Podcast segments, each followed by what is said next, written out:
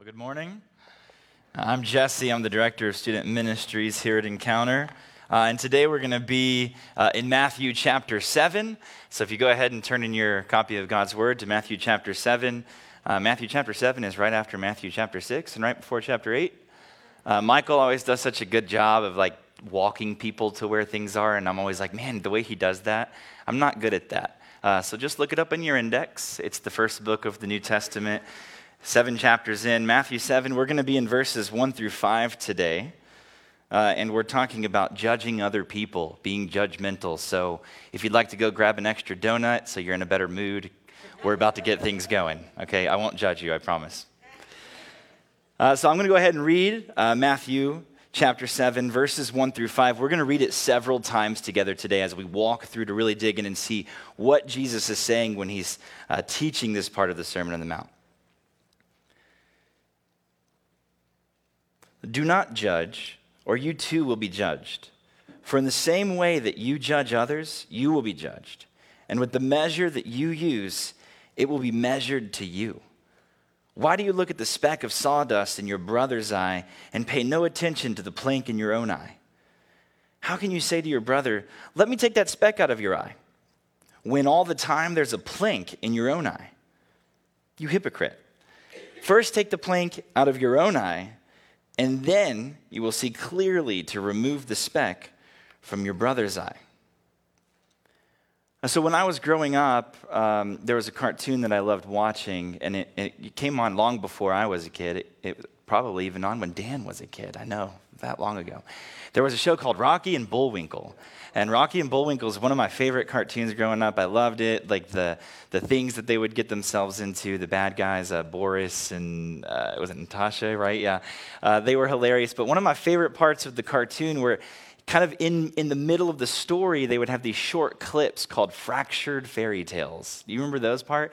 Like the book would open up. Well, if you, if you, if you don't remember, if you've never seen it, Fractured Fairy Tales was a small five minute retelling of a popular uh, fairy tale that you would have read growing up, except in this version, something would be slightly different.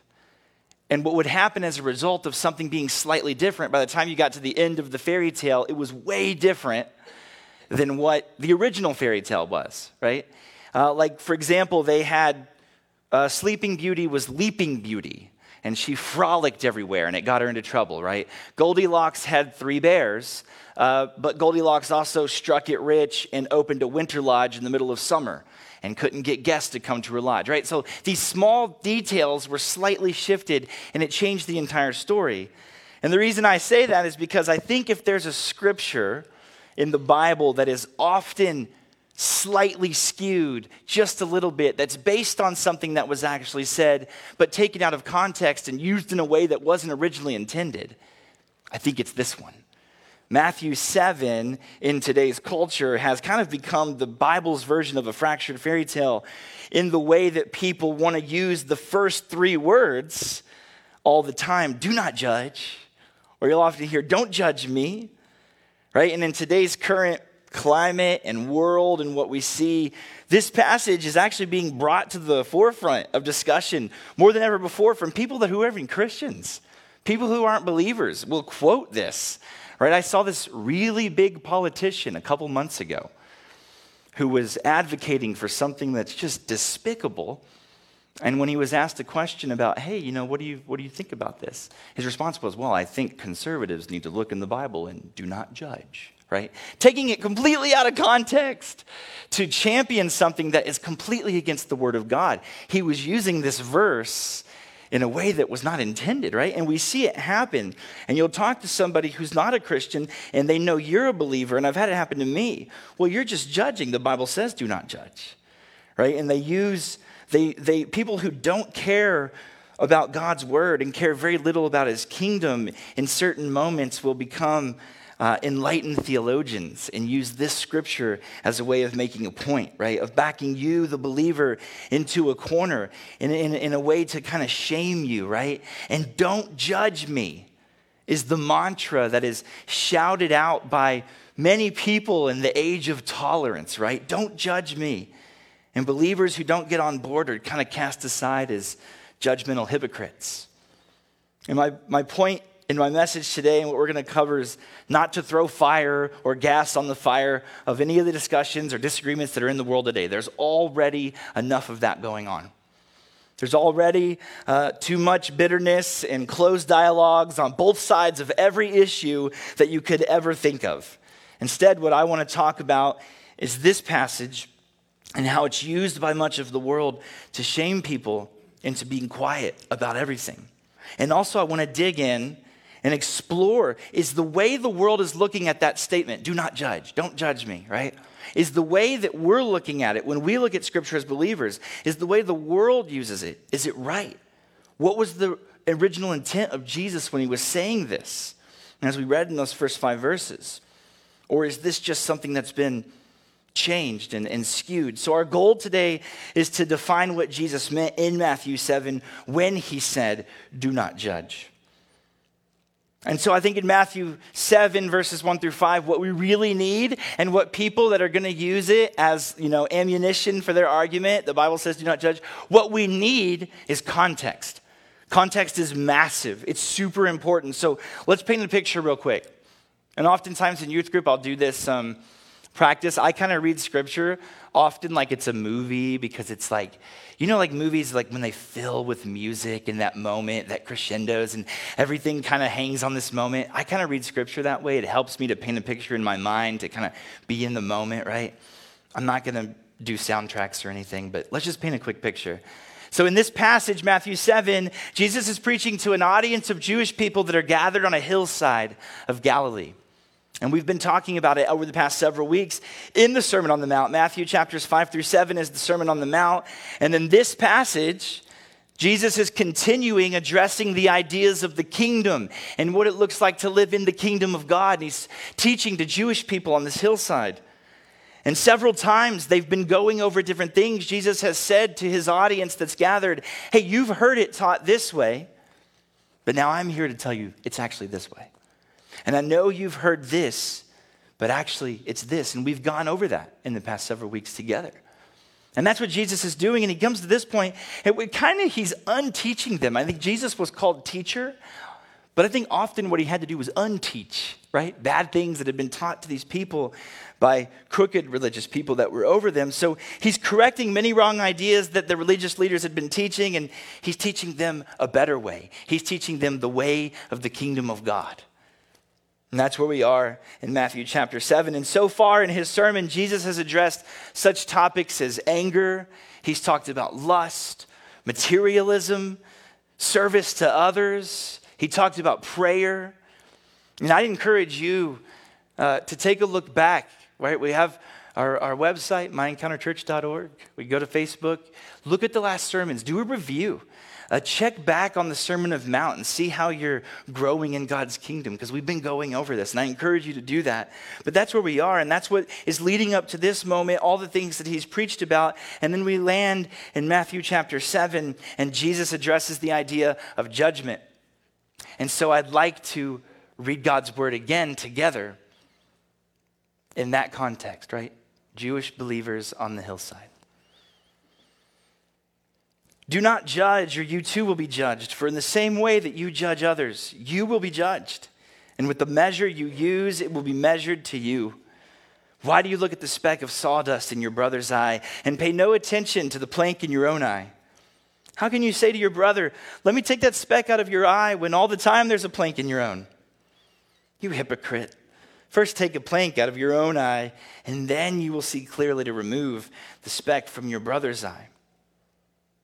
And as I've said before at the beginning, when we were talking about the way that the world takes this verse and uses it against Christians, right?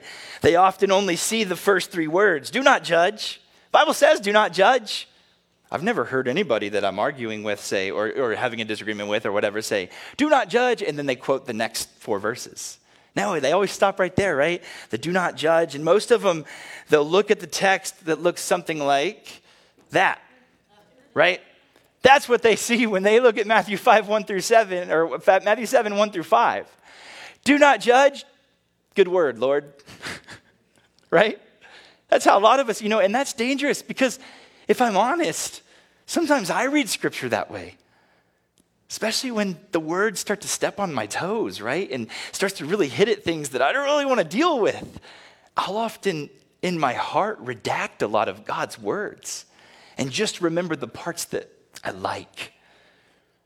And a lot of people will look at Matthew 7 1 through 5 and just see, do not judge. And I think we're all guilty of this to some extent in our hearts, scribbling out certain parts of God's word when it benefits us. Just like, you know, I had a great grandma and I loved her to death, but she took scripture out of context all the time. She'd say things like, you know, um, like when, when Paul in Philippians says, I can do all things through Christ who gives me strength. She'd say it at like basketball games, right? You can do all things through Christ who gives you strength. I, I don't think that's what Paul intended when he said that, right? Paul, when he said, uh, um, oh, there was, she would make up stuff too. Oh, cleanliness is like the godliness. I think that's in First Opinions. Uh, I don't think that's actually there. Um, but she would say that and she'd say, Oh, it's scripture, sweetheart. I'm like, I don't think it is. Granny. But she would do that all the time, right? And Paul, like for example, when Paul is saying, I can do all things through Christ who gives me strength in Philippians, he's not talking about dunking a basketball or bench pressing or cleaning your house before a guest arrives, no matter how stressful that is, right? Context is that he's under house arrest, about to go on trial to where he could be put to death for preaching the gospel of Jesus Christ.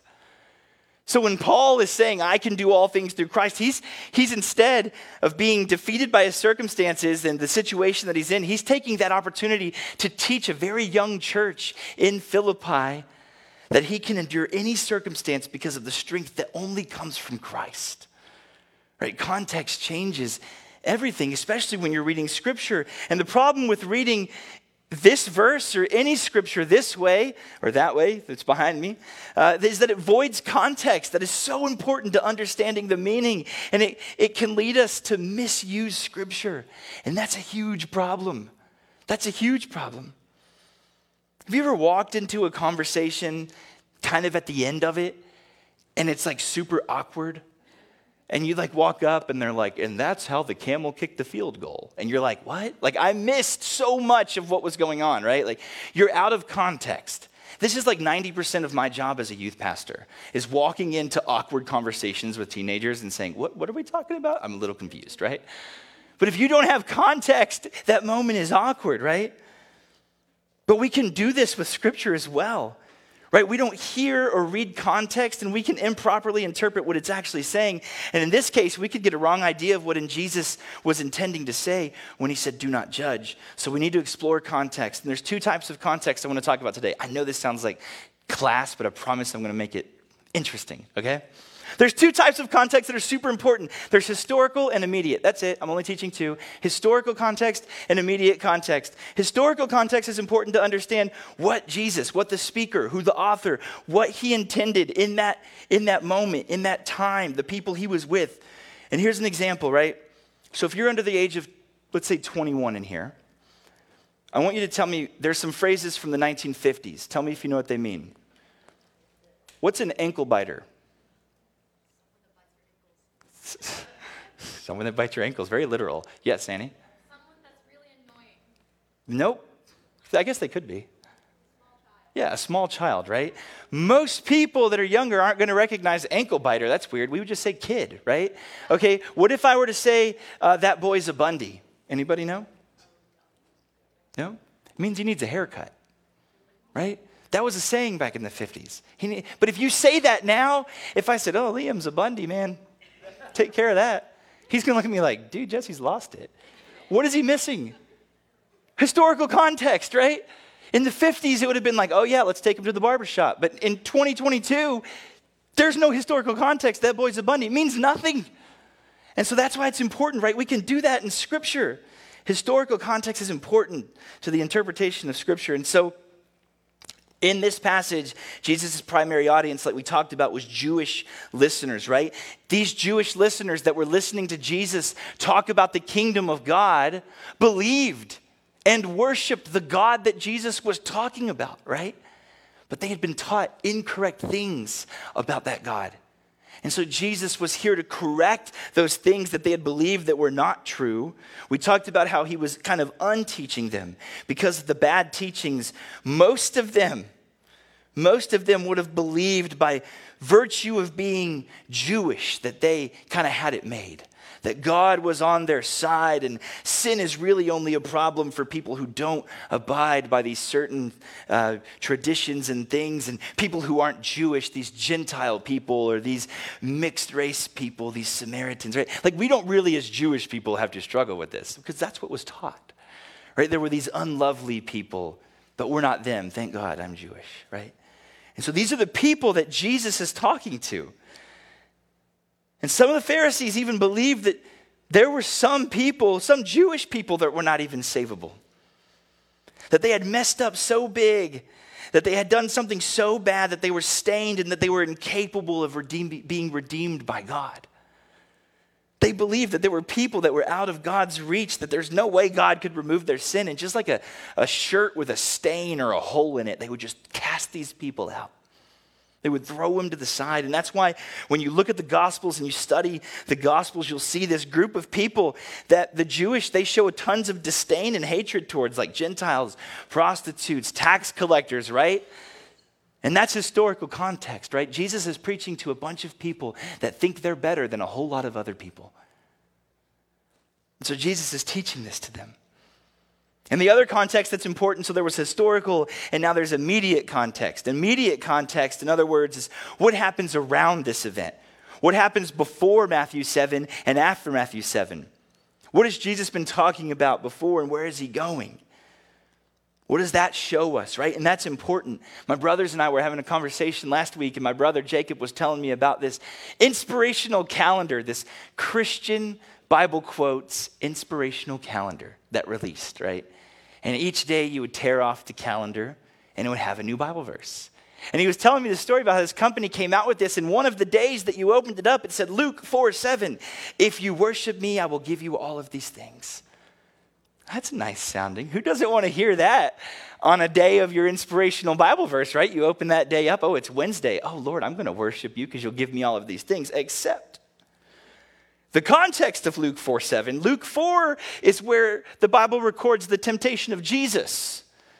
And Luke 4 7 is not the words of Jesus, but it's the words of Satan trying to tempt Jesus. Jesus, if you worship me, I'll give you all of these things. And yet, this company, because they didn't have immediate context, they just read that one verse. They didn't read what was happening before and after. They missed the point, right? And they're inspiring believers with the words of Satan.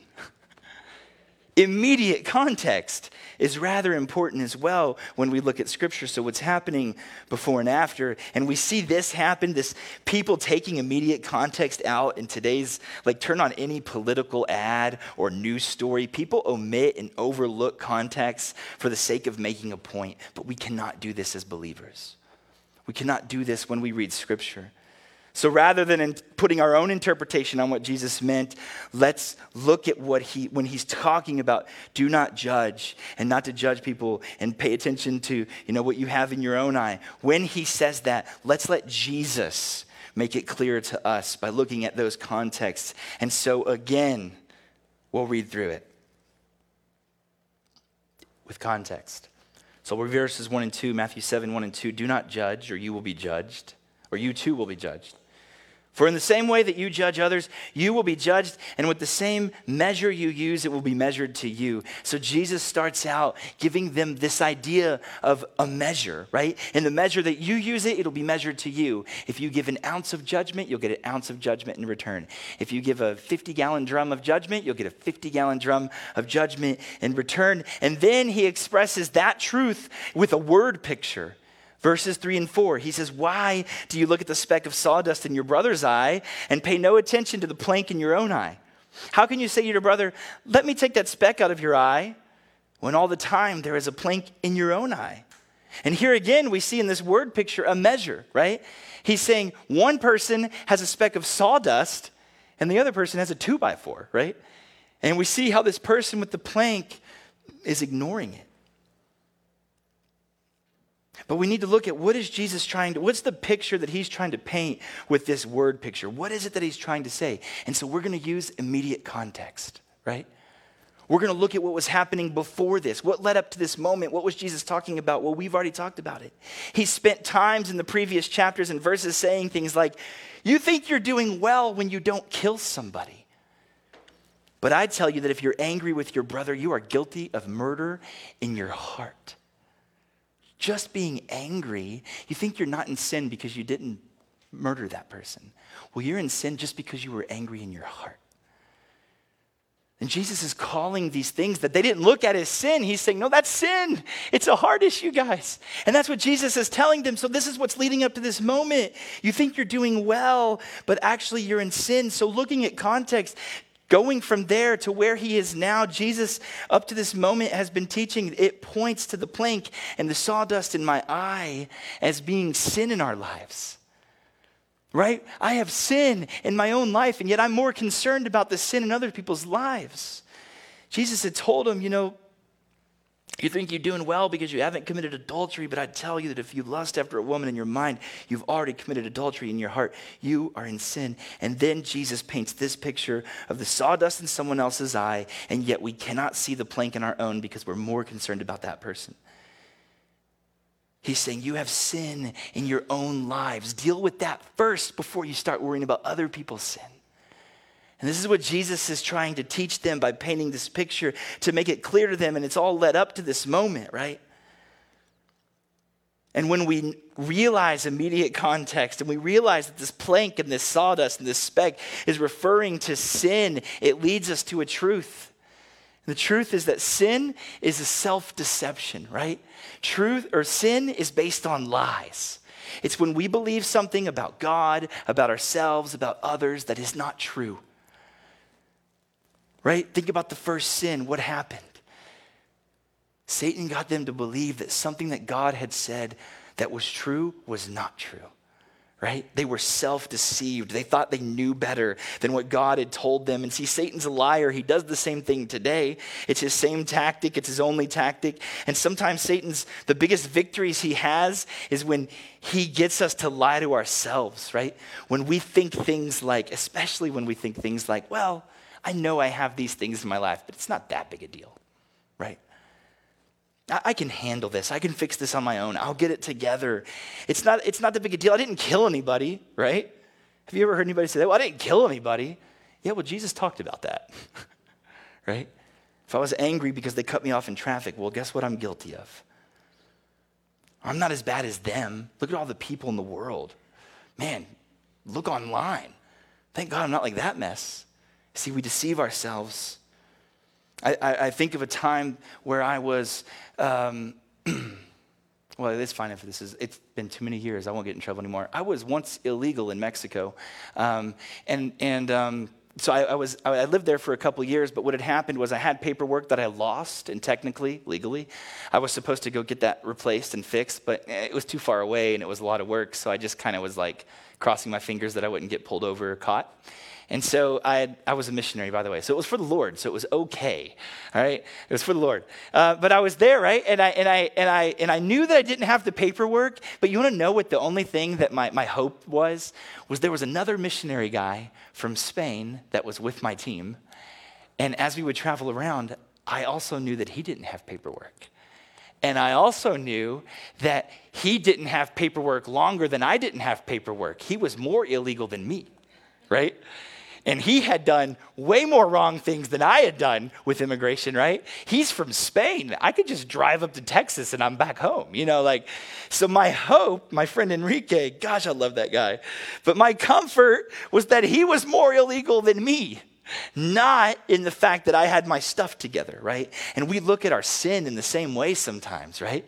Man, I I may not have it all together, but that guy's worse right? And we take comfort in the fact that there's people worse than us than in, the, in, than in taking comfort in the fact that we've dealt with our sin through Jesus Christ and we've been redeemed, right?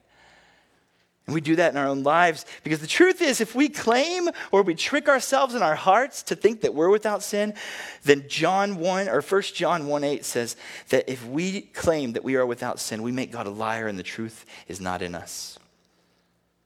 And this is important to realize because one of the things I think that we do often as believers in our zeal for holiness and purity in our culture is we ignore that fact sometimes. I think we see the speck in someone else's eye and we pass judgment and we thank God that we're not that person and we forget about all the things that God wants to fix in our own lives and our own hearts and we condemn people for having that speck, that sawdust. And what's even worse is oftentimes we'll condemn those people in our hearts.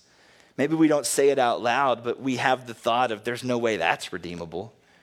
And I'm guilty of this, right? Maybe not out loud. I wouldn't say it out loud, but there's people in my life. I was talking with my wife about this last night. I used to pray that they would come to know the Lord. I don't anymore because I've known him for such a long time at this point in my life in my heart, I've kind of been like, well, that prayer is not going to be answered. I'm guilty of it. And maybe we won't say it out loud, but there's definitely people that we write off, or we see a post, or we see someone living a lifestyle or doing a certain thing, and we just go, and in our hearts, we look past the own things in our lives and we just write those people off. And while in our own lives, in our own hearts, in our minds, we're doing things and telling other people that you can't do this, and yet we have our own issues. And in our hearts, we may write them off that there's no hope for them, right? Things are only getting worse. And all the time, we have our own bitterness, anger, things in our own lives, in our own church building, in our own hearts, right? Like where we kind of write people off and you're stained and you're beyond this redemption when all we've received it as a gift, right? And just like the Pharisees had labeled these sinners, tax collectors, and prostitutes, we do the same thing. And now we have to remember Jesus is saying, like, there's a problem with that, right? Because if we measure people, if we judge people with that measure, how's it going to be judged back to us, right? And one of the ways that I've found that I open dialogue with people who aren't following God, that aren't believers, that aren't uh, working in the kingdom of God, is to first admit my own sin and let them know that I have struggles and that I mess up, right? Uh, being in, in missions for many years, I was a part of many workshops about evangelism. Here's the best way to evangelize. Here's how you preach the gospel. Here's how you do all these things, right? And many times these things would start out with, you know, um, let, let that person know you love them. And I think that's great. And yet, I don't think I ever received a teaching that said, hey, go up to somebody and let them know that you are a mess. Tell them that you are just a ball of sin right? Tell them your struggles. Tell them where you've messed up. Tell them all the things that you've done wrong this week, right? And yet, I found with people that I talk to that believe something very different than me, the moment that I share and I'm vulnerable with them about something that I've struggled with, then I have a chance to show them how God redeemed that thing, right? They start listening, they don't just shut me down. And I think we've missed that in, in, in our, in our uh, in our efforts, right, for purity and our efforts for um, for holiness. We've kind of missed that part. We overlooked our own messes, right? And so, so far up to now, like we've, you know, verses, you know, through uh, where we've been, uh, the do not judge crowd that we're talking about is probably silently crap, clapping their hands. Woo, not, not that one. They're clapping their hands, saying, oh, yeah, this is a good message so far. Do not judge, you hypocritical Christians, right? Don't look at my life. Amen, Jesse. Well, buckle your seatbelts, hold on, because that's not the end, right? We're not redacting all the verses. It keeps going. Because is that what Jesus meant? Hey, don't judge. Don't say anything. Does it mean that we just let sin go because we're sinners too? I have a plank in my eye, but can I only talk about my sin? And do we turn a blind eye towards other people's sin? Only God's allowed to judge? Is that what Jesus meant? Well, let's look at verse 5, and I think it's very revealing about what Jesus is meaning. He says, You hypocrite. First, first take the plank out of your own eye and then you will see clearly to remove the speck from your brother's eye. Now, we know that plank, Jesus is referring to sin, right? Because we talked about the context of leading up to it. So he's saying, hey, you have this sin in your own life. Excuse me. Um, if that plank is removed and we take those blinders off of your own life, what does Jesus say happens next? What's the point of doing that, right? So now we can see clearly to do what? to remove the speck from our brother's eye. Jesus does not say in verse 5, Well, you have a plank in your eye, you should ignore the sawdust in your brother's eye. Pay no attention to it. Just leave him alone. No, he says that when I have cleansed you, when once that's gone, then once we've admitted to our own sinfulness, right, our own need for Him, then we can see clearly. We can help our brother remove the speck from his eye. See, we don't ignore the speck. Jesus finishes this word picture by saying, after we have cleared our own vision, then we should help our brother with his sin problem as well. I mean, picture it in your mind. If someone is going to do surgery on your eye, you go to the optometrist, would you like them to be blindfolded doing it? If you showed up and they had blindfolds on, you'd say, No, take that off before you operate on me. Right? Jesus is saying the same thing here. Now they can do surgery, and that's the point he's trying to make, right? It's the reason I am doing this is for you to then go and help that person get their act together, right? Cleanse them. And it's clear that we should not address the sin of others when we read this. It's clear that we don't address the sin of others without first admitting that we're sinners too right? Admitting that we're broken people, we're desperate in need of Jesus, we're in need of the cross, we're in need of the resurrection, we're not righteous on our own, and we're not saved on our own. That's very clear. It's very clear through the Gospels, it's very clear through Scripture, and it's very clear in what Jesus is saying here. But it's also clear for the other side of the argument that Jesus did not intend for people to use this do not judge phrase in a way to justify or classify something that is sin as not sin. That was not his intent either. See, our culture doesn't get that when they say, don't judge me, or the Bible says, do not judge. See, they want to use this passage to say that you can't say that this is wrong, or you can't say that this is wrong because you're a sinner too, right? Doesn't the Bible say that? And that's how they define judgment, right? Definition that they have like, don't judge me. What I'm doing is not wrong. Don't judge me. But that's not the intent that God had.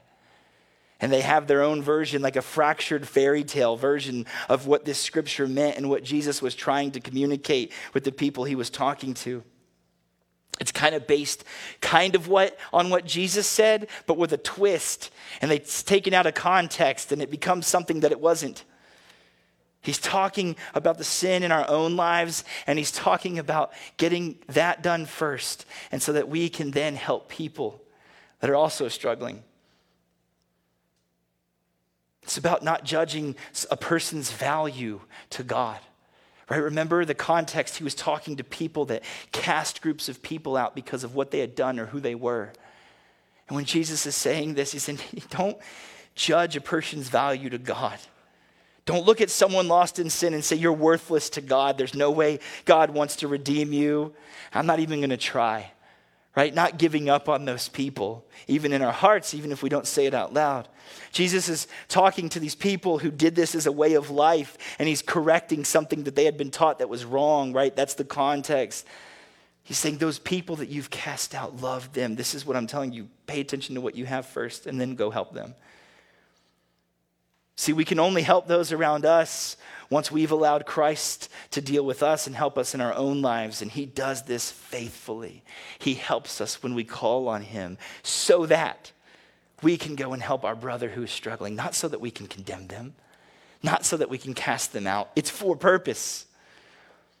Because there's one thing that is absolutely true of every single person in this room Every pastor you've ever heard preach a message, anybody that's ever drawn a breath or had a heartbeat, there is something that is true about every single one of those people. Everyone you've ever known in the history of humanity at one point of their life has been an enemy of God.